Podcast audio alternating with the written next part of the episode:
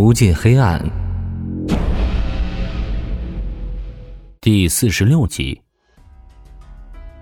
李队，办公室的门被唐浪推开。怎么周勇被转移的事，你没有和我提一句？李安被来势汹汹的唐浪问愣了。方志国啧啧嘴：“有什么疑问，可以问我，这是我安排的。”方婷，唐浪愣在原地。告诉我为什么这么大的事不和我说一声？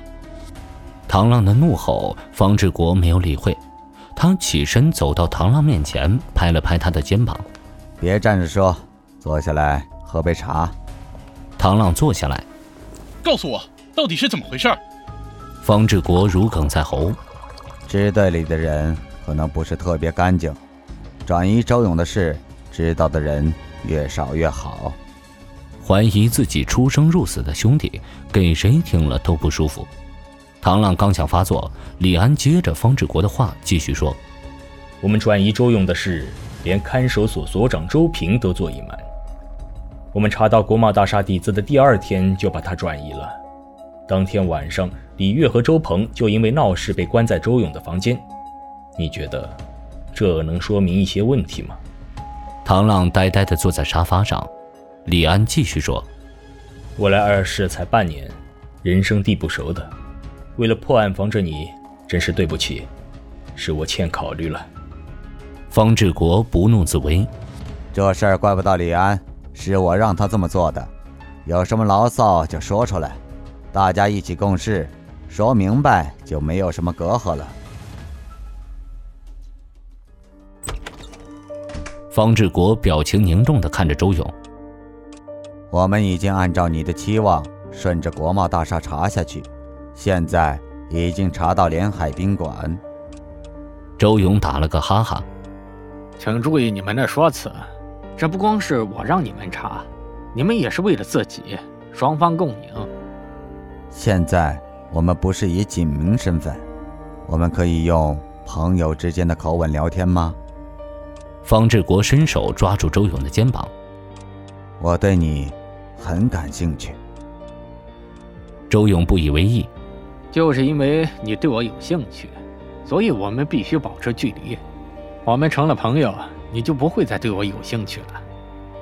这次谈话依旧是方志国和周勇之间的谈话，现在不是在审讯室，而是在闲置下来的杂物间。李安虽然对方志国总是单独和周勇交谈很反感，不过既然他这么做，自然就有自己的道理。不感兴趣，方志国说：“不可能吧？”周勇耸了耸肩膀，示意方志国把手拿开。一切皆有可能。其实你完全没有必要对我们保持敌意，因为我们是同一条战线的人。还有十二天。十二天之后，案子要是依旧没有进展，我和李安就要辞职。方志国说到“辞职”两个字的时候，就像是在说别人一样。周勇还是第一次听说方志国和李安立下军令状。不用担心，你们已经查得很快了，已经查出来国贸大厦后面的连海宾馆，接下来就是时间问题了。方志国虚心求问。接下来，我们该怎么做？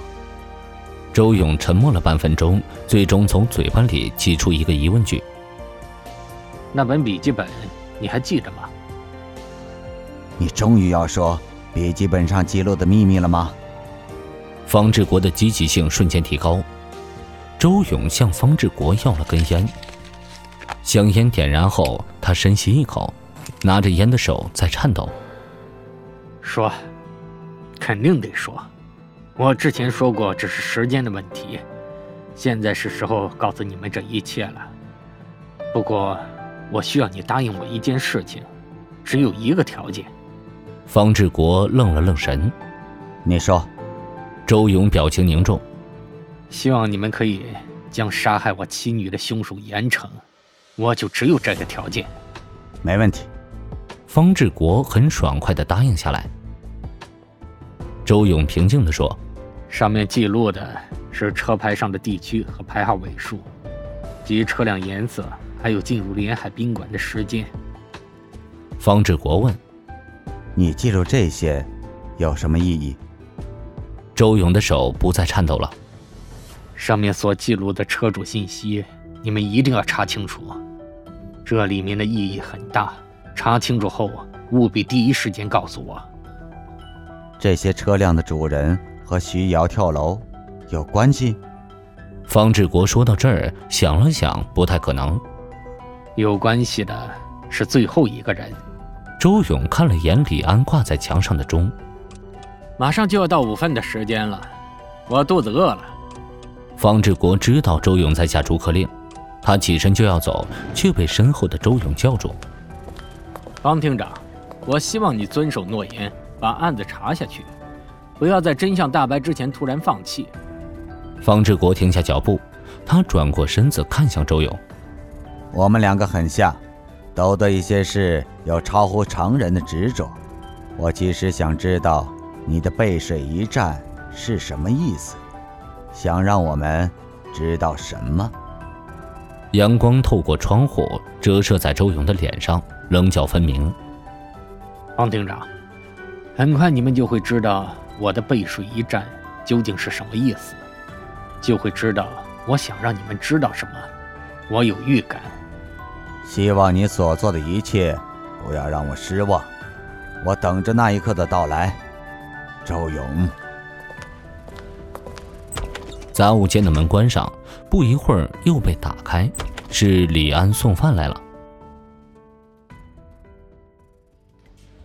午休结束，下午两点半，会议室里八幺四专案召开第二次线索汇总。会上，方志国居然出现了，支队只有少部分中间层知道他的到来。他一出现，就让会议现场的气氛变得异常紧张。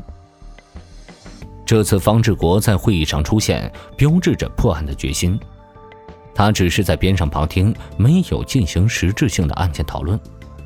李安问：“刚才我所说的内容，就是我们目前掌握的线索。那么，大家有什么看法？”唐朗说：“按照现在的情况，我们只能调查国贸大厦背后的利益关系。